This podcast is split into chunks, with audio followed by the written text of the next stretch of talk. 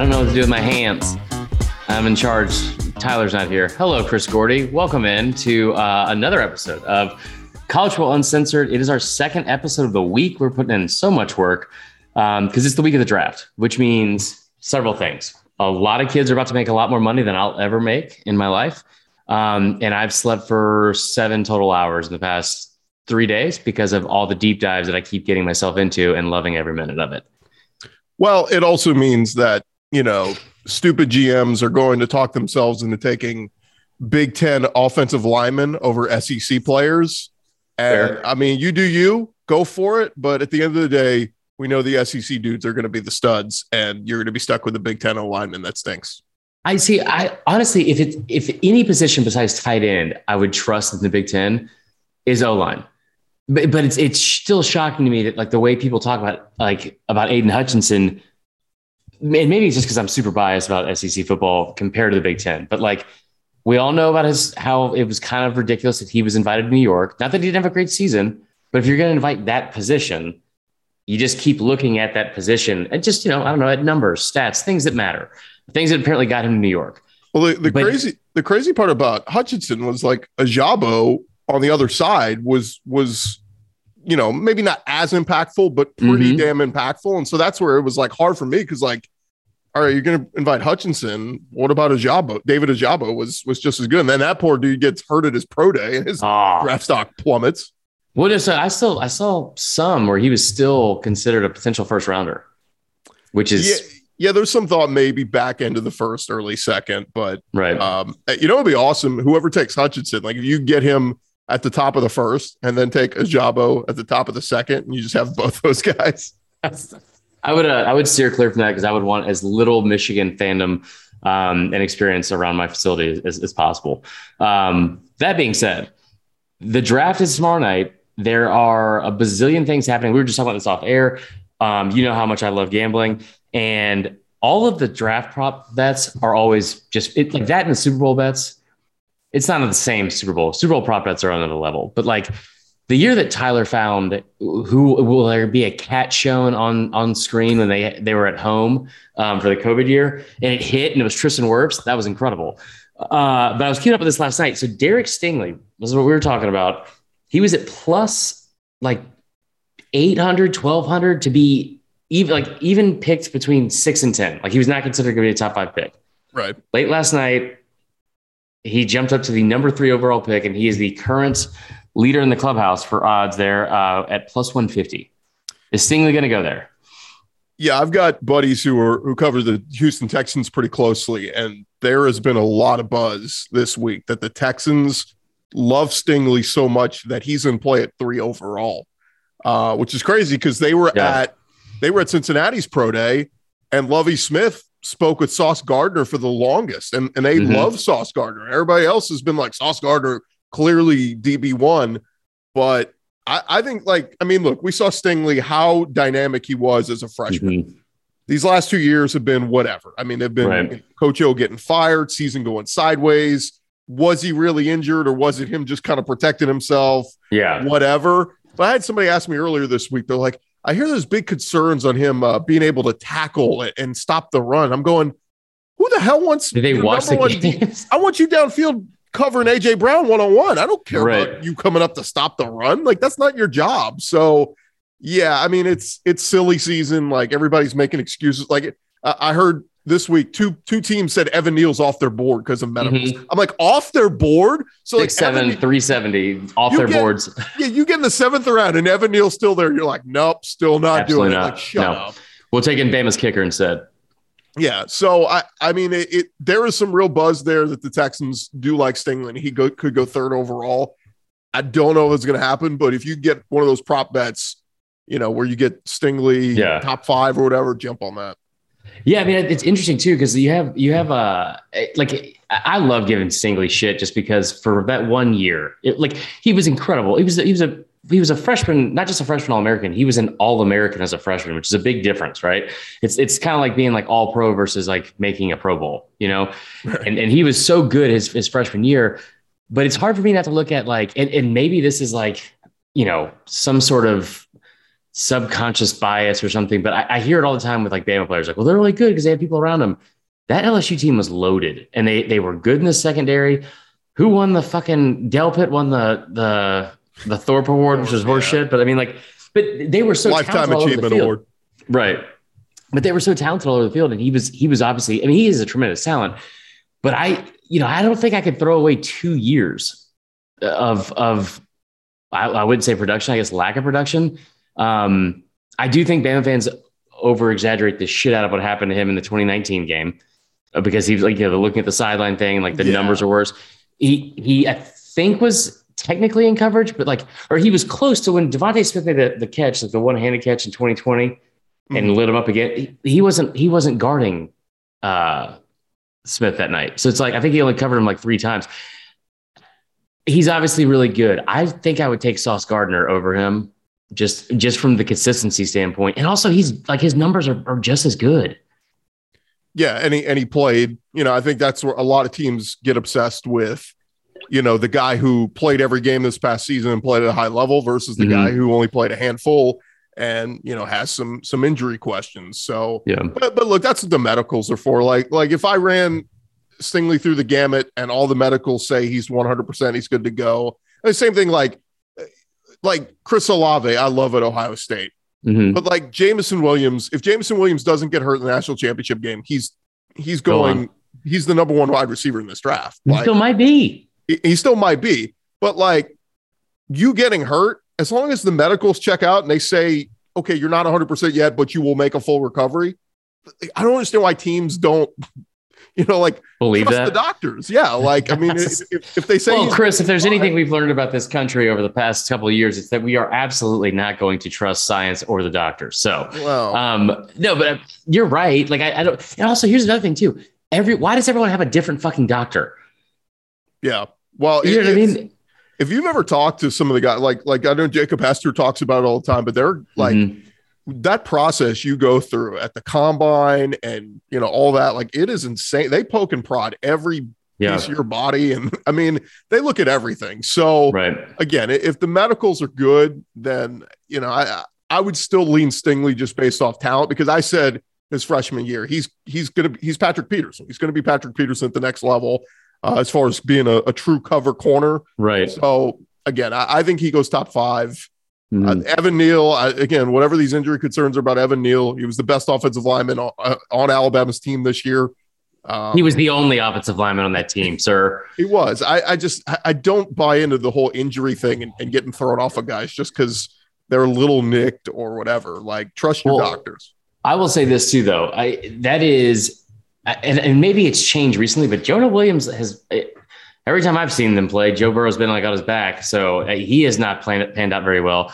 I think Cam Robinson's got the franchise tag two years in a row. I don't know what that even fucking means because I don't watch the NFL as closely as as uh, college. And please don't explain it to me because I know it involves money and I won't get it. Um, but also, I mean, like it, Bama offensive lineman Quandro. Remember, like Cyrus Quandro, he was a huge bust. Andre Smith was a huge bust. Even that's like fuck, that's like 15 years ago now. Yikes. Um, if, if, at any position, I could see it maybe being there, but like I think it was, they said it was his hips and his knees, which is like, I mean, I get it, bro. I feel that, but I, yeah, I yeah. think he's probably still, he's probably still fine. I, I, will say this. I think that the, the SEC in the first round, and we'll take a look at this, um, you know, and we, we kind of talked about this on, on Monday, but getting into like the nitty gritty of it, cause it's the day before we're recording this the day before the draft. Um, like who do you think slips into the first round? Because there's, there's, this is probably, I don't know, like I, I hate to be like dramatic about it, but it seems like probably the craziest and, and most like most intriguing draft, especially going into round one that we I've I've seen ever. Yeah, I think the question is, what's the over under on quarterbacks? How many quarterbacks mm-hmm. go in this first round? I think two and a half. Yeah, I think I I, I take the over because mm-hmm. you can't understate the the fifth year option. You know, when they changed that a couple years ago, where if you take a guy in the first round, you get that fifth year option on him mm-hmm. on the rookie deal and teams absolutely love to have the quarter, you know, that rookie quarterback who ends up being a hit on his rookie deal. And so right. that said, I think I think Matt Corral is going to be a first round pick tomorrow night because I think mm-hmm. somebody's going to trade up. Uh, you know, Kansas City's got a couple picks near the back end. Like somebody's going to trade back, trade out of the first round because somebody's going to want to come up and get a Matt Corral and get that fifth year option. So if the Falcons I, I, did something remotely close to that, and it would, oh, I, I, would do horrible things for like a like an actual good draft from the Falcons. But no, I think right, and also just again, and we'll talk about this in different ways, but it's it's the same. We're getting to the same point. You're just doing it from a, a less um, what's the best way to put it, degenerative uh, or degenerate sort of way. But if you look at like the betting lines on this during the podcast last night, we were recording or two nights ago, Corral went from 34 and a half down to 33 and a half within like 30 minutes. And you know, there's 32, there's 32 picks in the first round. I think you're spot on. I, I don't yeah. think I don't think anyone falls out of it. In two and a half, like that's such a small amount of, of quarterbacks for. And no, it's not a good class, but still. So we know Malik Willis is going to get drafted in the first round. We know Kenny Pickett's mm-hmm. going to get drafted in the first round. So that's two. So one person had him pulling out yesterday in their most recent mock draft. Yeah, I, I don't. I, it was my dad, point, so it didn't matter. Pittsburgh's going to take one of them, and mm-hmm. and in my opinion, I think Malik, Malik Willis doesn't get past eight. I think the Panthers at six and the Falcons at eight. It's a bidding war between mm-hmm. who can who can jump up. If, if the Panthers get if they're on the clock at six and Malik Willis is there, I think they because their their offense coordinator last week was trying to sell. Man, Sam Darnold is our guy. Sam Darnold is not your guy. Like you were, you were. no if Malik guy. Willis is there, you're taking him. And then Atlanta would love to have Malik mm-hmm. Willis too, because they're like, oh god, like we can build around that kid. And so we can I, blame him for losses for years to come. and then I think Pittsburgh makes like they're going to be looking for their quarterback of the future because Mason Rudolph ain't it, Mitchell Trubisky ain't it. I think they're going to be looking at Kenny Pickett going, this kid played all his college games right here at Heinz Field. It mm-hmm. just makes a lot of sense in my mind. I know they like Willis too, but they're not going to be able to get up high enough. So, like right there, that's I know Pickett's going. I know Willis is going. So all I need is one more quarterback. Desmond Ridder. Yeah. Matt oh Corral. yeah, I forgot about Ridder. Yeah, I think I think I think Corral and Ridder probably both slide into the first as well, and end up with four. Yeah, it's weird too because I, you know we talk about the injury thing where there's so there's so many players this this time around where I feel like like Jameson Williams. Like I mean, he tore his ACL three months ago. He's ahead of schedule or whatever that would mean. And I mean, we saw we saw how quick of a recovery Pickens had, like you know, throughout the season. Um, I don't know if it's something similar to that, but like the NFL is also a different different level. I mean, the SEC football and those two programs obviously are, are very very tough and, and physical, but him coming like it surprised me how many teams have just openly been like like yeah we're not worried about the injury. Like he he could possibly go in the top 10 um, especially because i'm old and that used to be like a career ending injury. Uh, what what are sec players do you think are like i saw something the other day that so they compared josh paschal to um shit what was his name? Number 41 why can't i think of his name from kentucky josh allen Josh Allen, yeah. Um, and they were comparing like the, the numbers, and, and, and was actually way ahead of where Allen was at his time in Kentucky. There's a lot of players, I feel like we have to say it every year, that are severely underrated in this class. The fact that Nakobe Dean, some some idiot GM is going to sit there and be like, I don't like him, he's too short. Like you're a fucking woman on a dating website or a, on a dating app. And that's what we're basing our NFL draft picks off of. That, that's crazy to me. He, like just put on the tape. Yeah, I I think um, I think Nakobe Dean absolutely should be a first round pick. I got mm-hmm. to interview him uh, a week ago, and that kid, like five, spend five minutes with him, and you love him. I mean, he he says all the right things. Right. You, you put the film on. He's a stud. You know this whole thing about oh he's short. I mean that, that's what I asked him. I said what, what's the number one complaint you're getting from scouts or whatever, or things that you need to work on? He said well they're talking about my height. I'm like well there's nothing you can do about that. Like you yeah. can't get taller. But like, it's just so stupid because we see guys every year. Kyler Murray was too short. And, and, I mean, the guy was played at an MVP level, you know, two years ago and, and gets his team to the playoffs. I mean, like he's like, I wouldn't worry about that. But, but the, the bigger storyline to me is going to be, let's say Nakobe Dean sneaks in the back end of the first. Let's say Devonte Wyatt. Like Georgia mm-hmm. is going to set a record for most Georgia players drafted in the first round of a draft. I went back and looked it up. The yeah, what's most, the total? The most players Georgia's ever had drafted in the first round is three. It was in 2000, four. Okay. It was 2018. Um, I mean, unless my maths are, I, I, I researched it pretty hard the other day, going back year by year by year. Yeah. Uh, I think it was Isaiah Wynn. Um, mm-hmm. I forget. Was that Solomon? That wasn't Solomon. No. Probably Chubb uh, was in there. No. Or Michel was. Michel, I think. I don't know. I'd have to go back and look, but it was three. Like Georgia is going to have Travon Walker, Jordan Davis, I think, are both locks. And then it's, you know, is it Devonte Wyatt? Is it, I mean, the, the, the crazy part is three Georgia Bulldogs were invited to the draft in Vegas, and Travon Walker isn't one of them. Now, I think he may have turned down an invite. Like he may have said, I want to want to watch it from home or whatever. But like it, maybe he's practicing, getting some game experience. Travon Walker could go number one overall, and he's not going to be there in Vegas. Like that's insane. But, here, but here's here's the thing too. We've all had to sit here and watch it, especially during the COVID years, just how fucking awkward, painfully awkward Roger Goodell is. So like maybe like that's. Hugs? I just oh my every he is the epitome of a white dude fucking up a dap with his black friend every single time. I mean, my God, like the, the year he was at home in his like little fucking like I wouldn't call it a man cave, but like um when he was he was like like people were booing him from the screen and he would like turn his back from the camera and be like, yeah. "Oh, come on, guys, let me hear it. Let me hear it." I was like, "Please fucking stop. Please stop." Um, I, no, it was all. You, that's all you got. Hey, right. come on, guys. Let me put my Mister Rogers sweater on and oh my relax. god, man.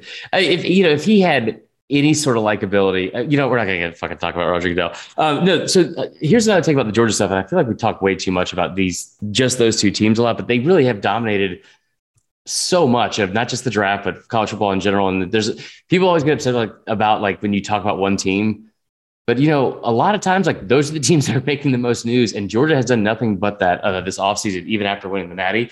Um, the combine they had was one of the most impressive collective efforts I think ever, probably in that in that um, event. But I heard this morning, I was listening to uh, uh, I think it was 960 the ref in Athens, um, and Mike Griffith was on, which is appointment radio, and um, I was listening to it. and He made a comment. I don't see. I don't, he's been a journalist for 30 years. So I just, I feel like I'm supposed to trust him. But he said two things today that I, I need someone to check for me. And it's not because it's, you know, petty Georgia shit. It's just, I need someone to tell me I'm not crazy.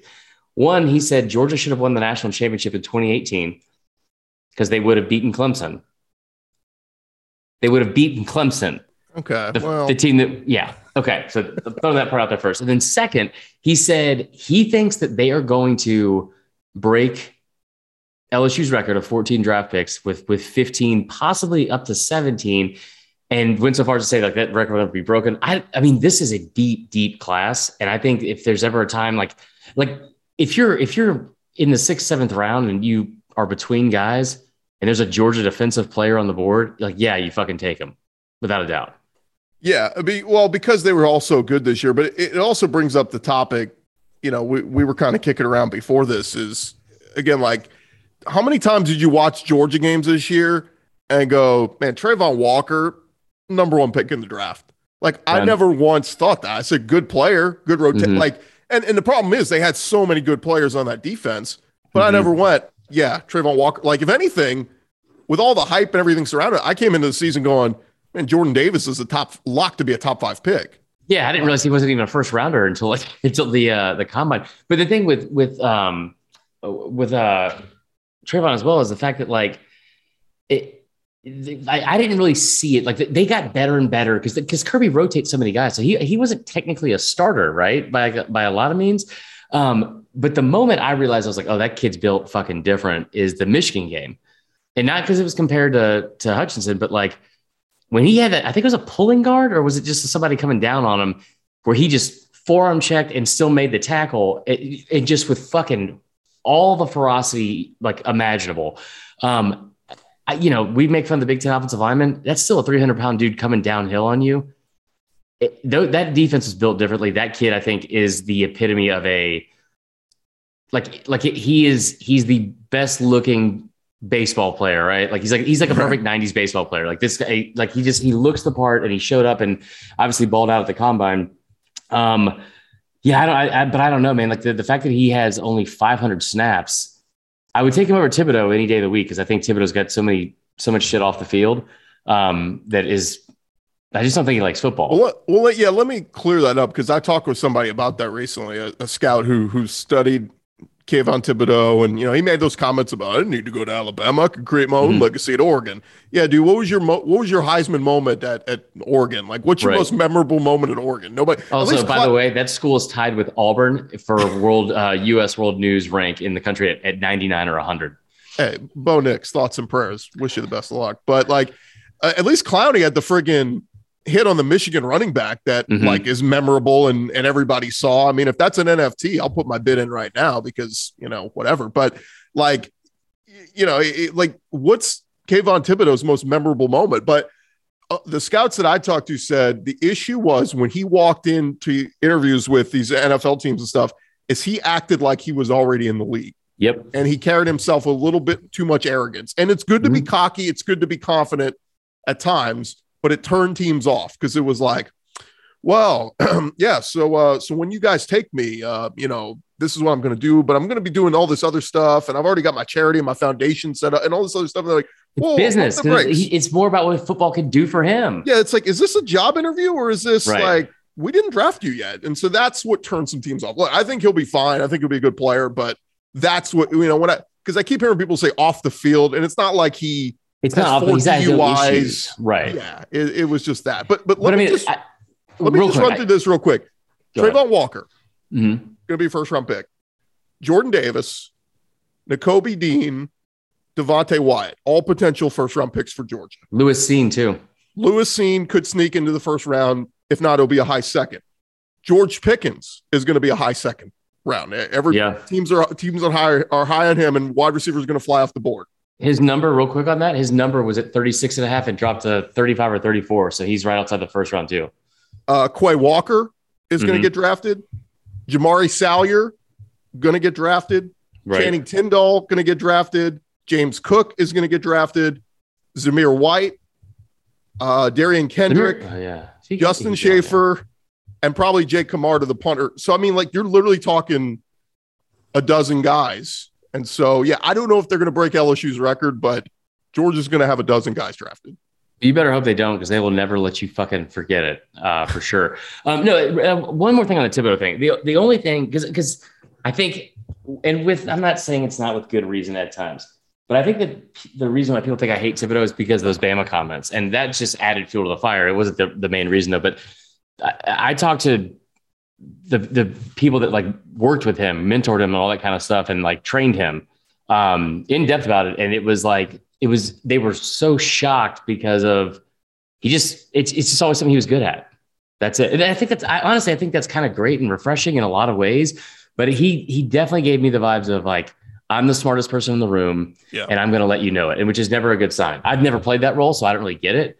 But I mean, um, it hopefully one day. Inside jokes would love to be a part of one someday. I almost wonder if Saban watched that interview with him and said, "Thank God we didn't get that kid." Like, because Yeah. it feels like everybody who goes to Bama checks their ego at the door. I mean, because Saban's not going to put up with it, and it, you Besides know, almost, Hall. almost well. good luck with the Longhorns, but you know, I think. I think it would have been, you know, Saban like he he makes you check that at the door, like the minute Mhm. you get in the program. So I, I don't know. I just look probably would have been great at Bama. Probably would have been top five pick anyway. But I don't uh, think he plays in front of Will Anderson. I mean, to be honest, w- w- this- these are all hypotheticals that don't even matter. But um, anyway, no, I think it's a good point. I- And I will say real quick, eh, people people keep making they, even the person that made had the take this week publicly and got praised for it, mainly by himself, and I love him to death. But people laughed at me once again about when I said Texas is going to be back this year, and I had, gave out all the reasons why. And I, I said it one time. I think I predicted to make the playoff one year with Michigan, which is really bad. Um, that did not happen.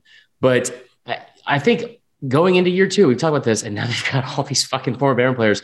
That week two game, they're going to put up 40 points minimum on Bama's defense for sure. ooh, I I don't know. I'll tell you this: there are major concerns with Texas's offensive line. Mhm. Like they're offering dudes fifty grand to come play offensive line at, at Texas, Right. and they still can't. They can't keep. They two five dudes.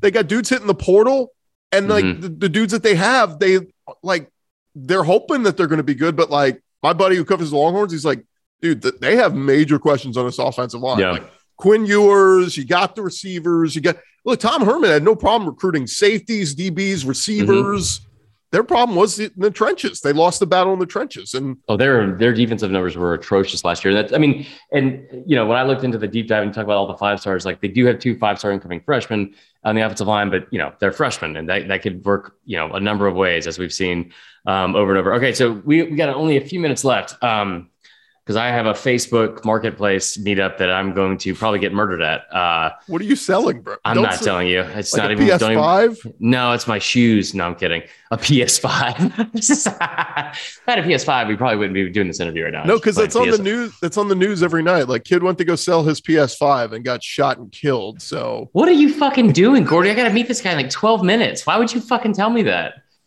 I'm selling him something way less important than a PS5. I mean, be safe, bro. Okay, yeah, thanks, man. It's okay. Now I'm gonna.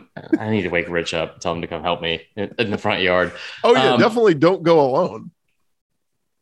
Okay, I'm real. I'm gonna fucking have a nightmare now because this is like this. I there's no. Oh man, this was fucking I mean, if you need to FaceTime me or something, you know, at least you have a witness. Yeah, Gordy, that that'll probably help the situation. If I just FaceTime you, that guy will probably still not shoot me. Be like, hey, and wave at you. All right, listen. So we have ten minutes. Um, I do want to go over this. This is the main reason I want to have you on. Is that uh, we've been trying to go over uh, recaps in the spring. We'll have you. Um, well, yeah, I haven't told you this yet, but you were going to be um, doing you know 30 minutes to an hour video later on in a couple weeks, whether you like it or not. Um, kind of just recapping this the spring uh, and talking about anything but the Astros, but obviously a lot of off-season attention, um, news, all that good stuff. Um, I think good stuff because of all the changes happening in Baton Rouge, right? Uh, so Brian Kelly comes in. He had a spring game last week. I was already fucking furious at him because they started it like 30 minutes early and didn't tell anybody. So by the time I started, it was like 31 to 24 already. It was really weird. Um, did you go to the game? You- I know you watched it.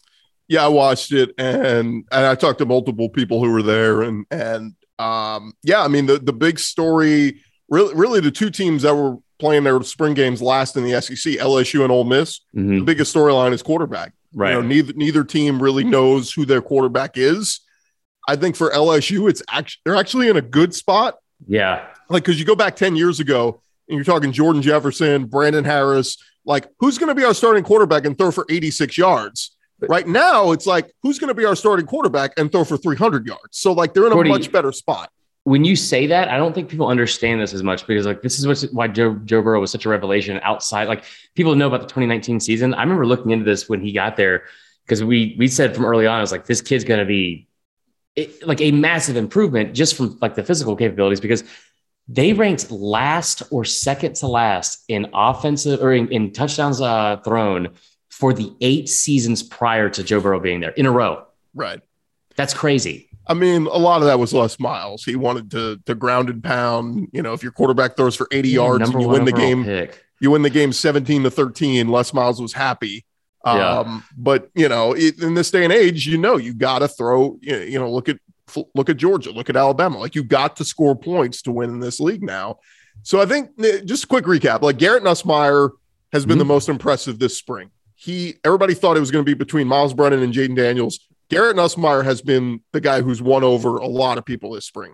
He Mhm. was a f- true freshman last year. He's a gunslinger. He is not afraid to throw it down the field. Sometimes it's going to release uh, result in something bad, but a lot of times it results in something good. And the kid throws an awesome deep ball. Garrett Nussmeier, I like has to at least you have to at least consider he is in this race. That said, I think at the end of the day, Brian Kelly's going to default to experience. Myles Brennan is in his sixth year, but he's only got a handful of starts under his belt. I mean, the kid's been Brief. a walking, a walking through one touchdown in 2019. Think about how many how many points they were up on on teams late. Well, and there were, but there were games that year where they wanted to pull Joe Burrow in the fourth quarter and they couldn't because the defense was giving up points True. still. Mhm. And so, but whatever. Jayden Daniels has over 30 career starts at Arizona State. So, like, if anything, he's the most experienced. The problem is his running ability is awesome. Like, he, he looked great mm-hmm. in the spring game. If it, it was one hand touch, if there was tackle, I, like, he would have had over 100 yards rushing. Like, Right. he's, he's really, really good. He's not the great passer a greatest passer. He's he's very inconsistent. Myles Brennan's been okay. Like he the, the big thing with Brennan is he was a little overweight. He had to get conditioned, get himself back into shape. So like, I mean, look, Dude, that fucking dude, NIL with walk-ons. he- exact and raising canes, and he wasn't playing Yeah. football for two years. I mean, you and I would have put on 20, 25 pounds. Oh, I would have done it regardless. Yeah, for sure. Yeah. so he's still kind of getting himself back into full conditioning shape. But that said, like this, this is still completely wide open. And my my reaction from the spring game was, all right, it's either going to be Brennan or maybe even start Nussmeier, but you bring in packages for Jayden Daniels because of his running Mhm. ability. Mike Denbrock, the OC, said, "Oh yeah, we could do two quarterbacks." Brian Kelly last weekend was asked, he said, no, not a big fan of the two quarterbacks. I want to go with one. So again, and how many he, times did he say experience when he was talking about the quarterbacks, especially with Brennan? He said it a lot. He said it a lot. So, um, so I, to answer your question, like if they had to start a game tonight, I would start Garrett Nussmeier. That's me. But mm-hmm. I think this thing's going to play itself out through the spring. I think Brennan's going to get himself back more into shape. I think it's going to be end up being Myles Brennan. But again, in my mind, you got to have some packages for Jayden Daniels just for his running ability because he's just so dynamic and he's so quick and he's hard to bring down. Yeah, I mean, and that's I hate to say it, I'm trying to be negative about it, but I was very surprised he went to LSU. And you and and we we like live in a world where like NIL is different and there's opportunities and all that kind of stuff, but like usually for quarterbacks especially you're not going somewhere unless you've had some kind of conversation or some overwhelming confidence that you're you're going to get to play right especially if you're if you've already started for two or three years at your school um, i did not think he was walking into a very favorable situation um, from a talent standpoint especially in the size as well um, but yeah it'd be it'd be interesting if they get a package for him because brian kelly we talk about les miles that he's not the same as les miles he he's just like it's like every quarterback he's ever had is Kellen Mond, but he's but white, but white and Catholic. That's right. that's every quarterback he's ever had. And so um, I, I think that like he's gonna go with like the safe play. He's like he's like girls in their senior year of college are like, I just I guess I've been dating him for two years and his dad owns a state farm, so we'll just I'm gonna You'll marry do. Gareth.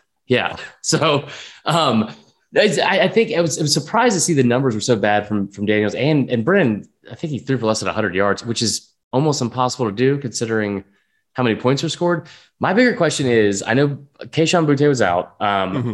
How the running back situation is Emery going to ever like is he just Trey Sanders but without like the leg injuries? Like what like like for real? So he's going to be the like eh, all signs point to he's going to be the number one back because okay. um, you know he got banged up about a week or two ago, and so he was limited. And they didn't even like a lot of people thought he wasn't going to play in the spring game. And then Brian Kelly came out a week ago was like, "Oh no, he's playing."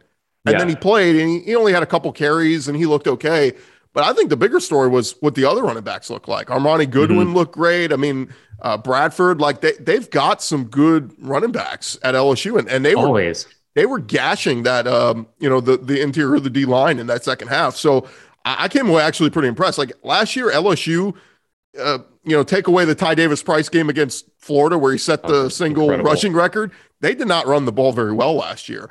I think they're going to get back. Brian Kelly's getting back to the meat and potatoes, dominant offensive line play and running the football.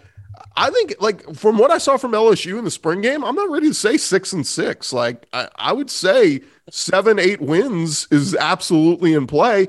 But I think that first game against Florida State is the most important one. Like, if they win that one, you're going to walk into the season with a lot of confidence. Mm-hmm. And then, you know, suddenly you look at Auburn, you go, that's, they're not scared. Like, that's a beatable team if we play well. Florida's a beatable team this year if we play well. So I think, I think LSU's looking at it and saying, you know, I think fans will talk themselves into saying the ceiling for this team could be nine, 10 wins, but it's a transition year. I think both Billy Napier and Brian Kelly both get a pass this year because everybody knows you're in a transition year.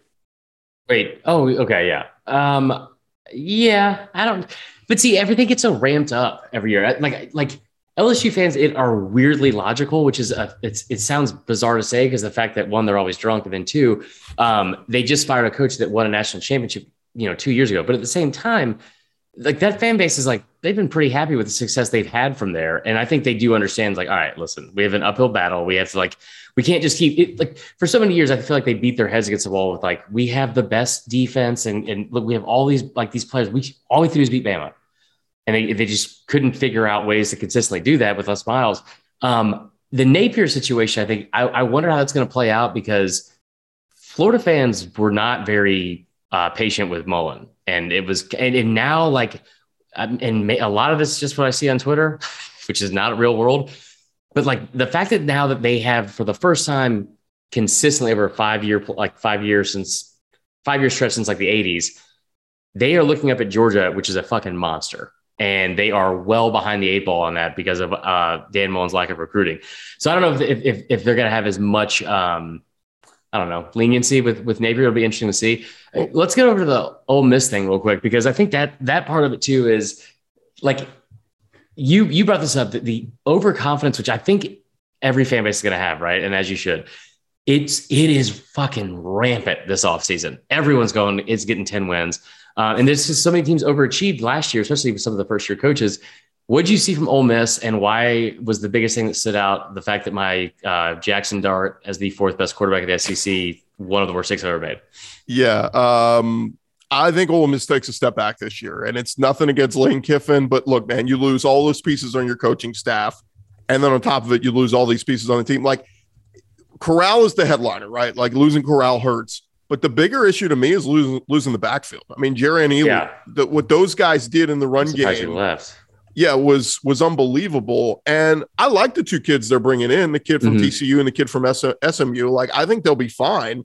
But I, I just look at it and say, like, you're not going to be able to be as good as last year. And so, you know, the hope was Jackson Dart comes in and he's Matt Corral, you know, light, like he can give you some of the, the elements that he gave you. And you know, Lane Kiffin even said it. He thought he was pressing, he was trying too hard in the first half of that spring game. I mean, it was god awful. If you can go back, there's like a three minute YouTube video recapping Jackson Dart's first half in the spring game. It was terrible, throwing ball balls at people's knees. Yeah, I mean he's under pressure. He kept t- wanting to take off and run. I'm like, dude, stop running. It's a spring game. You're supposed to yeah, try to throw it. it. I mean, we know you can run. Um, through two terrible interceptions. I mean, it was god awful. Luke Altmyer, he's like the safe pick, like you talked about earlier. Mm-hmm. Like you'll he's do, also talented though. He's good. Yeah, he's fine. But like he's not gonna be Corral. He's not gonna he might be Bo Wallace. Like that might be Luke Altmyer's ceiling. But yeah. like I think Lane's looking at going, look, Jackson, if you're not gonna cut down on these mistakes, and like I'm gonna go with Luke because yeah, at least I know what I'm getting from him. Now Jackson Dart's got the higher upside. He can make mm-hmm. the big plays down the field and all that. So I was surprised how um calm Ole Miss fans were, like on message boards and Twitter and all that. That I was reading. Right. They they were saying we under like Jackson Dart just got here. He's learning the system still. Like a lot of them were pretty level headed, saying we still believe he's going to be the guy. He just needs time. So we'll see. But I I think like eight eight and five is a type of year Ole Miss has this year, and I'm not I mean, trying to take a shot. Last year is really impressive yeah, you're just not gonna you're not gonna do that again. I mean, it's the SEC is just too tough. So right. again, I, I, think, but like eight and five's not bad in a transitional year. But but Kiffin has done a fantastic job in the portal. I think the defense mm-hmm. actually has a chance to be a little bit better this year. And I know you're losing Chance Campbell and Sam Williams and a lot of mm-hmm. good pieces, but like I kind of like some of the pieces they've added. Uh, Ladarius Tennyson, like I think they've got some good pieces, and I think the defense could be a little bit better for Ole Miss.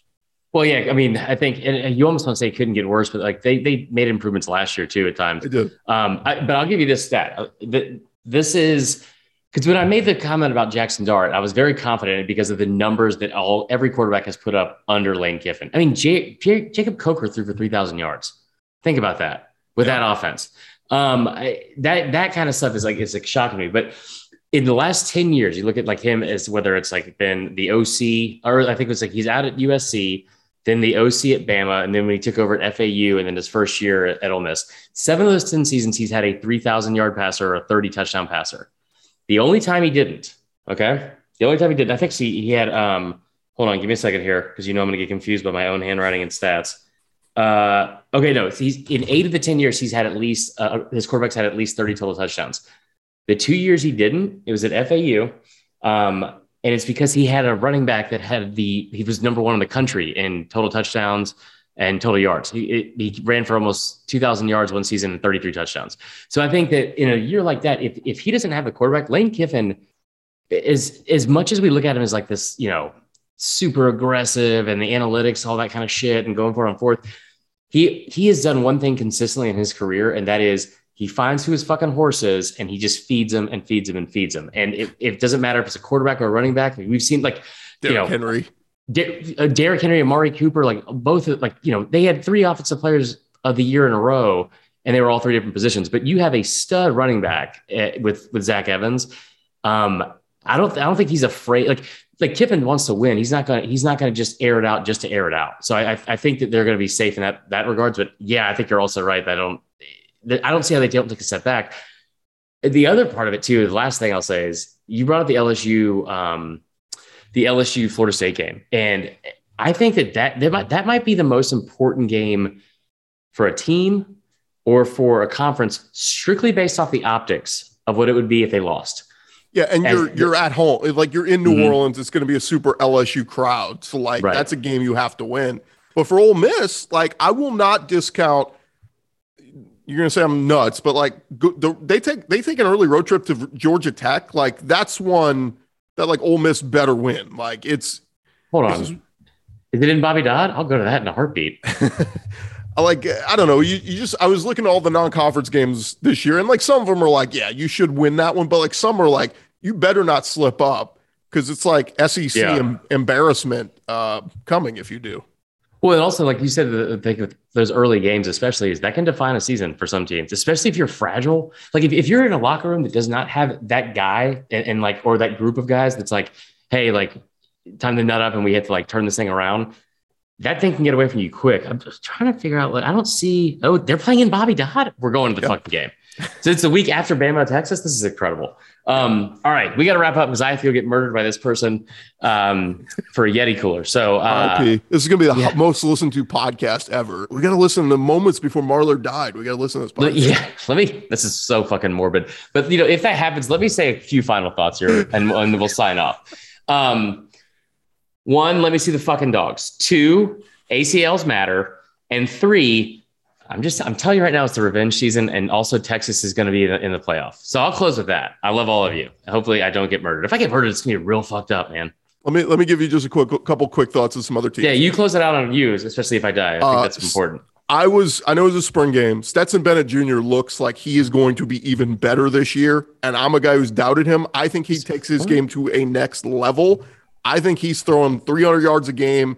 I think the Georgia offense is incredible mm-hmm. this year with Arik Gilbert and all the pieces they've added. Like, I think Stetson Bennett Jr. should be in the Heisman conversation okay. at the end of this year. That's my overreaction takeaway. I think Anthony Richardson is going to be really good at Florida. I think Florida is going to be better than they're supposed to be. They're going to upset somebody they're not supposed to. They're going to beat a team like Kentucky or somebody that like we're not expecting them to. They're going to win this year because Florida starters are good. Florida has no depth. So if they get injuries, they're screwed. But like, I think Florida is going to going to beat somebody, an opponent or two they're not supposed to. Lastly, I have major concerns about Alabama's offensive line. Yeah, I think they've got talent everywhere.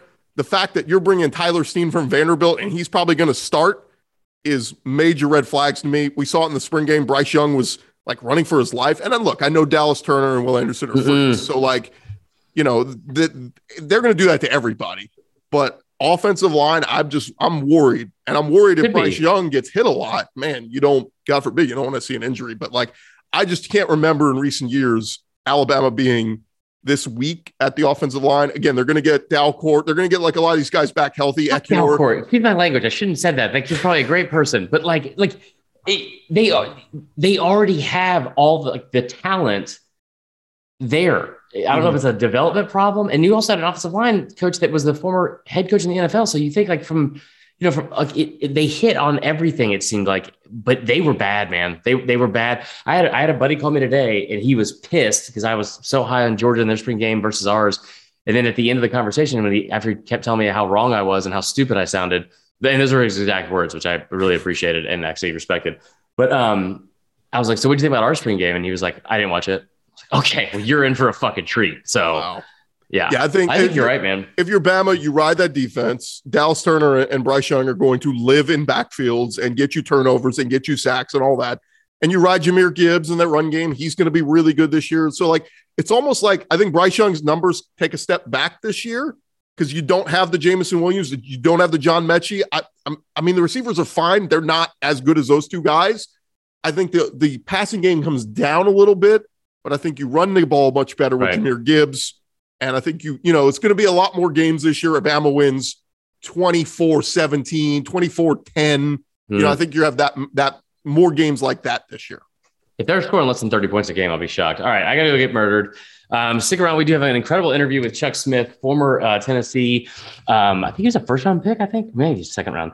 Uh, also, an All Pro defensive end. Uh, well, yeah, I should know that too um, a, all pro defensive end with the Atlanta Falcons. A good buddy of mine. We do the, uh, a show together. And th- so here's the thing about this show. And, and this is, this is like one of the main reasons I enjoy being on it. It's like people will joke around with us. Or like, I'm sure you get it too, where they think that you're famous and you know, I'm not fucking famous like at, at all, but people be like, like they, because they listen to like a podcast. Like People it always me. amazes me talking to actual famous people how different their fucking life is. And and I say that because on this show it's him and Bob Whitfield, and they just start they will casually mention these stories. And I got I got Chuck to sit down. He broke down all the defensive ends because he's he's trained almost all of them. He was the main person that trained Thibodeaux um, as well. And he's he has 41 guys that are, are projected to be a part of this uh, this draft, whether it's uh, free agents or signings. It's most ever had. Just an incredible job and a wealth of knowledge, especially at the at the pass rushing position. Um, also, got to talk a little bit about Tennessee. Talked a little bit about Will Anderson. Uh, gave us some sleeper picks for next season, um, and in the NFL and also uh, in college from guys that he's trained. Uh, told us about one of the hardest workers he's worked with all offseason. was a Georgia player. Um, but stay for the end because I asked him very simply, give me your best Deion story that you can you can tell us. And I'm just going to throw out these names and let you listen to after that. Deion Sanders, Tupac Shakur, Suge Knight, Janet Jackson, the Wu Tang Clan, Barry Bonds, and then the coup de grace. Because when he threw out Barry Bonds, I was like, what the fuck was going What is happening right now? And he said, without missing a beat, he goes, Oh, you know what? You know who Deion's boy was? Was Mark Lemke. And I about fucking fell out of my chair because that just, th- there's no two people in this world besides like Vladimir Putin and and me that I think would ever not want to be around each other more than that. It's just like, or like, you know, like what, like Mark Lemke as a terrible example. I shouldn't have said Vladimir Putin. That was really bad. Um, but Mark Lemke and Deion Sanders being boys, like what the fuck Yeah. is that? like white men can't bunt. We'll end on that. Gordy, tell everyone where they can find you. You have a phenomenal podcast. Uh, I, I love it. Um, it's one of the few that I actually listen to. Yeah, lockedonsec.com, the easiest way to find us, or just search wherever you get your podcasts. We're talking SEC football daily, five days a week. So, you know, some of these are like marathon hour and a half episodes that Marler puts out that I have to listen to over the course of like six days. Uh, Uh, you're talking about the wrong podcast here, sir.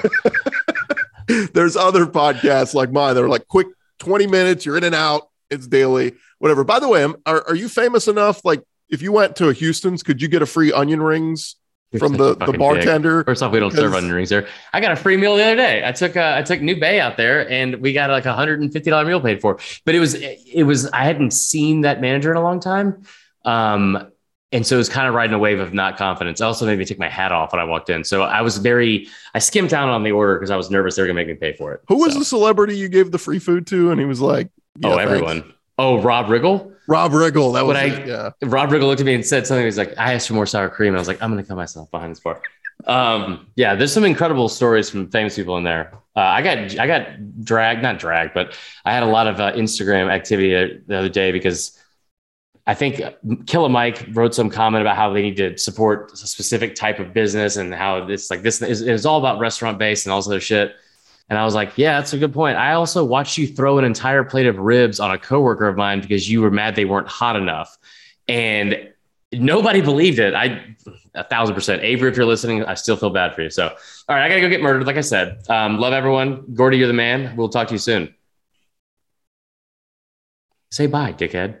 Uh, RIP. See ya.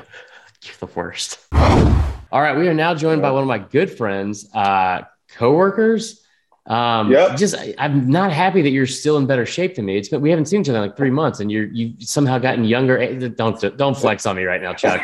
Uh, former Tennessee defensive lineman, former All Pro defensive end for the Falcons, pass rush extraordinaire. Uh, Chuck Smith, what's up, man? How you been? I'm doing good, Chris. Just uh, enjoying life. You know, been a busy year, but uh, I'm excited about all that's coming up in uh, these next couple of months. Yeah, you got a big week, man. This is like I've been trying to get at you for for a minute because I mean it's like one the NFL draft. I know you you you train constantly year round. You don't ever take a break. It's wild, but at the same time, this is like the first draft I feel like in a long time where one we might have a surprise pick at number one, right? We we we don't know it's like an offensive lineman or a quarterback days ahead. Um, but two, and I know you love this, it's almost certainly going to be a pass rusher. And you look at it, uh, what is it? Travon Walker has the, the best odds right now. But Travon Walker, Aidan Hutchinson, and and Kayvon Thibodeaux, who should be the number one overall pick in the draft on Thursday?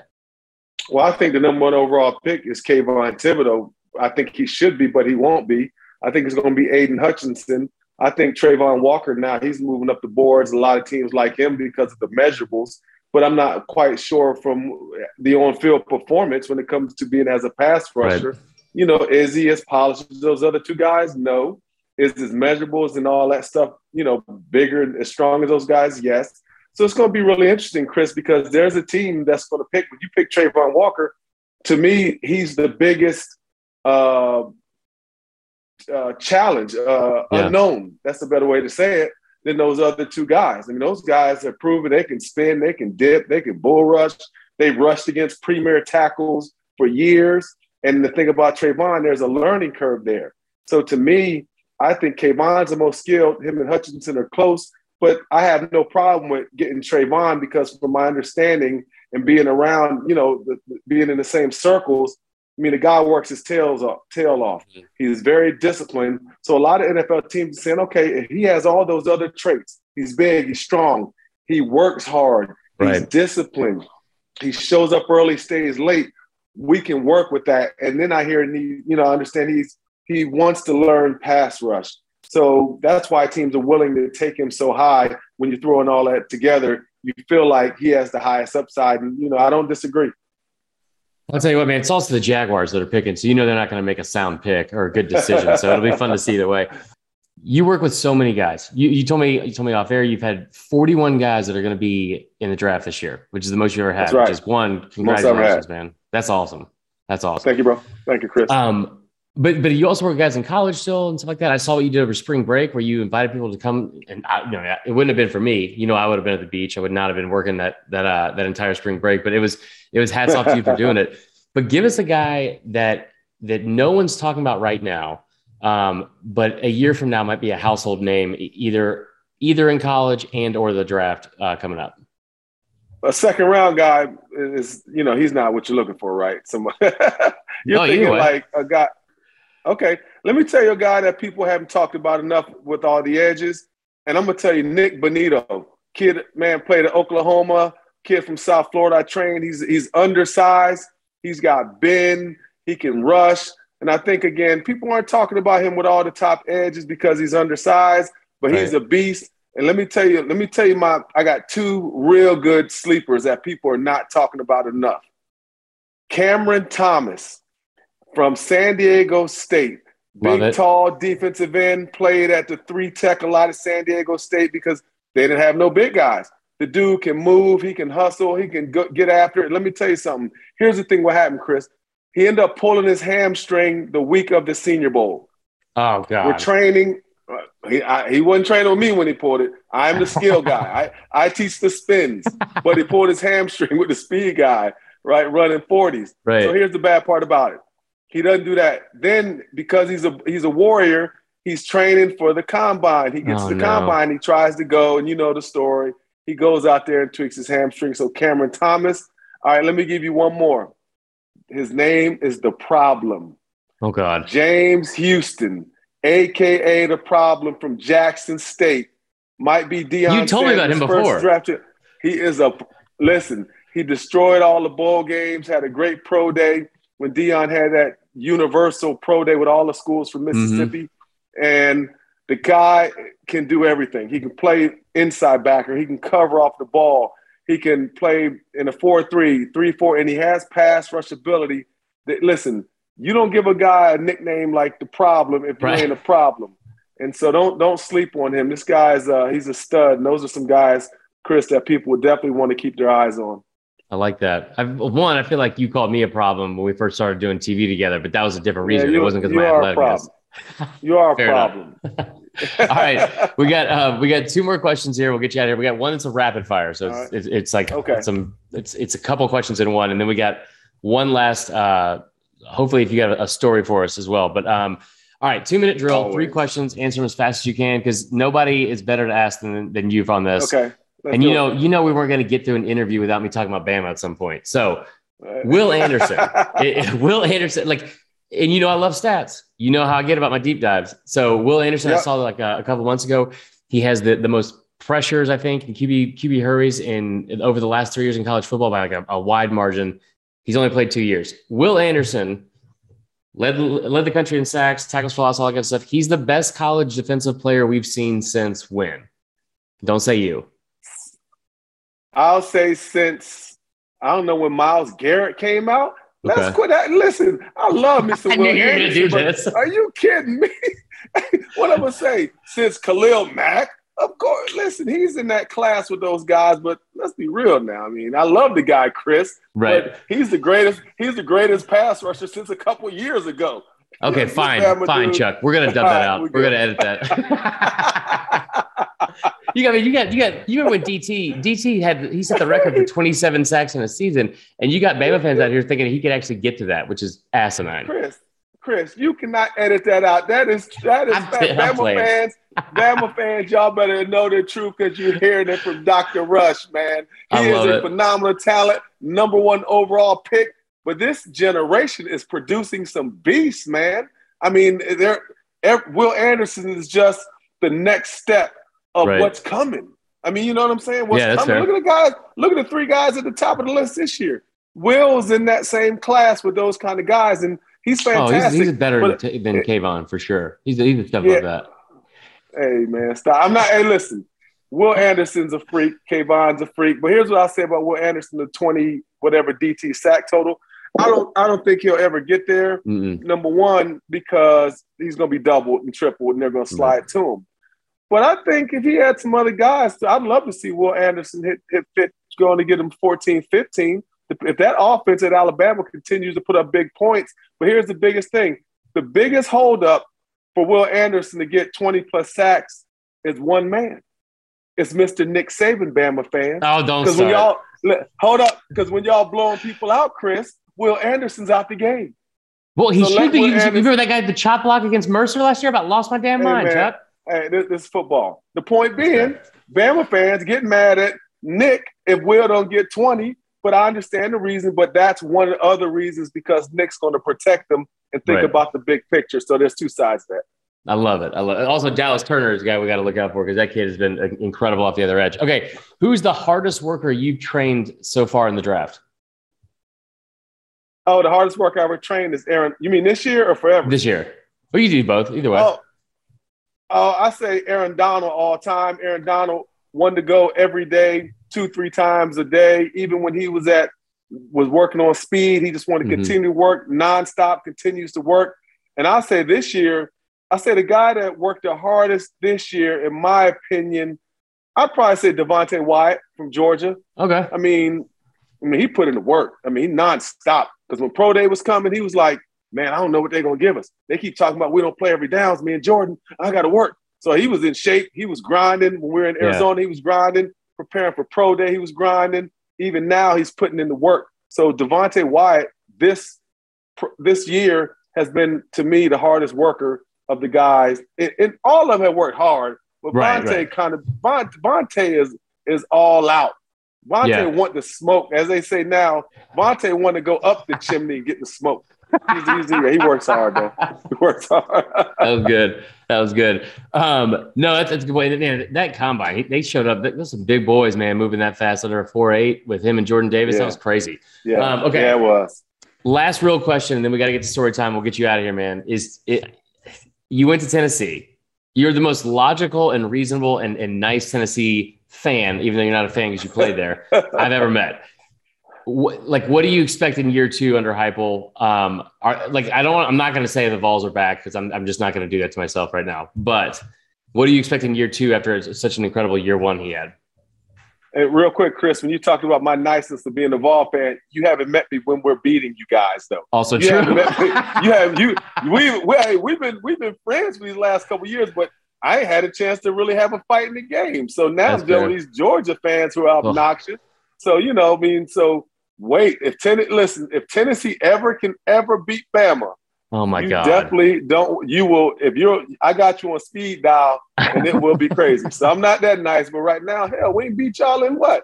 Hell, my kids years. on the. Yeah, my I got a 17 year old. Hell, he's what two? How long has it been? But um, I was that question again? Are they? What do you expect in year two? Oh man, I really expect, especially the offense. I, I expect yeah. Coach Heupel for the offense to take you know even more steps. I know they're working really hard. I just expect them to to win a couple of the big games, like right. play it where it's really scary. like a Georgia or a Bama, like mm-hmm. really get into that fourth quarter and challenge them. You know, be able to beat the you know the teams that we should take care of. But I just, you know, I really like the vibe they got going. You mm-hmm. know what I'm mm-hmm. saying, Chris? They learning the NIL deal. They oh. learning how to get the back. They're learning how the NIL works, and that's working getting players too, as a, from me reading. But now on a serious tip, though, I really like what's going on. I like the fans are happy. There's not a lot of drama. I think that's one of the best things, Chris, that yeah. you, that I can say here the fans, too. Not a lot of drama. We'll get that later. No, no, no, no, no, no. I, I mean like this, Chris. I mean not drama with the fans. I, that might have came out wrong.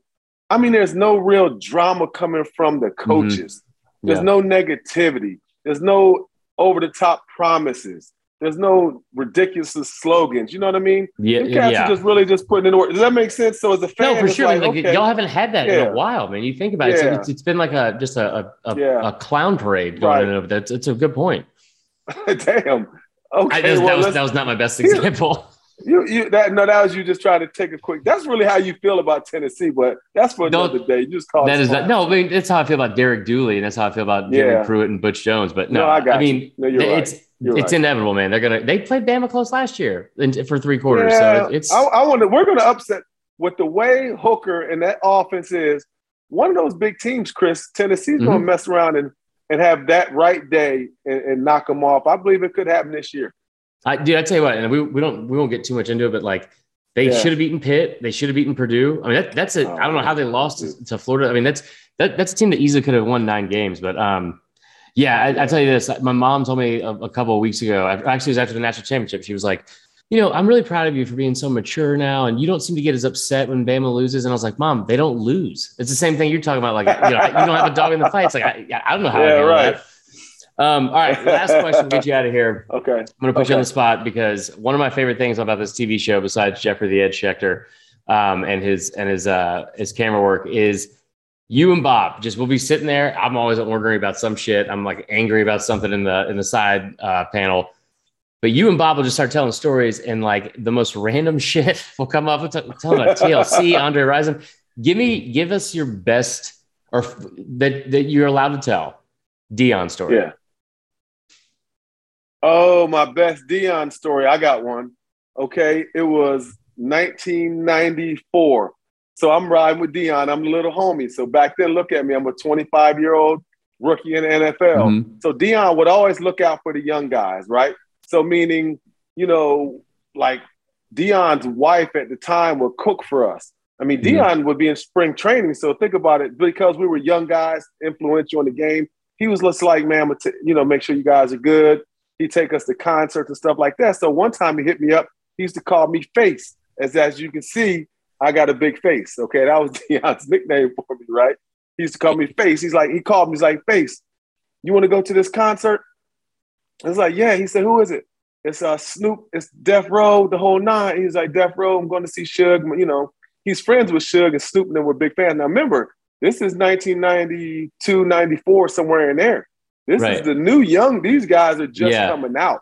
You know, what I mean, there is no the, the, the, chronic hadn't came out. You know what I mean? No, you're coming off NWA, but that's about it. Yeah, yeah, yeah, exactly. So I get in the limo. We go down to the Marriott Marquis in downtown. So he was like, I'm thinking I'm going to see them.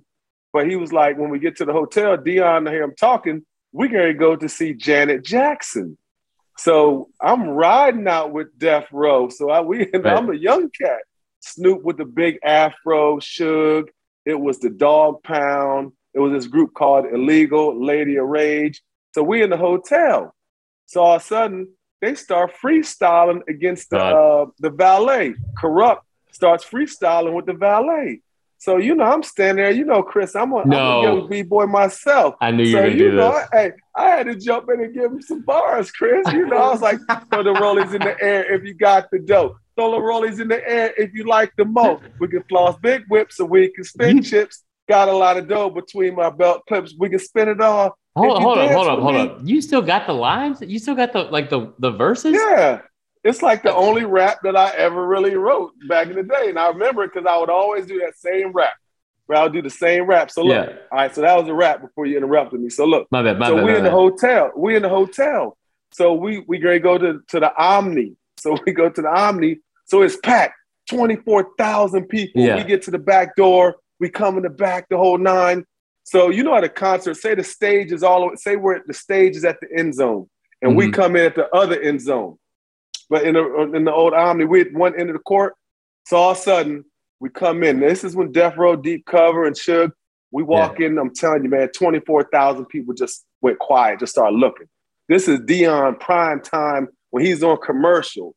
Everybody, we got everybody with us. It was Brian Gant, um, all the baseball players. I think Barry Bonds were with us, man. Who, um, everybody. This, Very remember, casual. This is young boy, yeah. These, but this is in the different. You know, these. This is when they, everybody. Deion had a huge influence on sports. I'm just gonna let Mhm. you know. All it really was. So we walk down the aisle, right? We come in.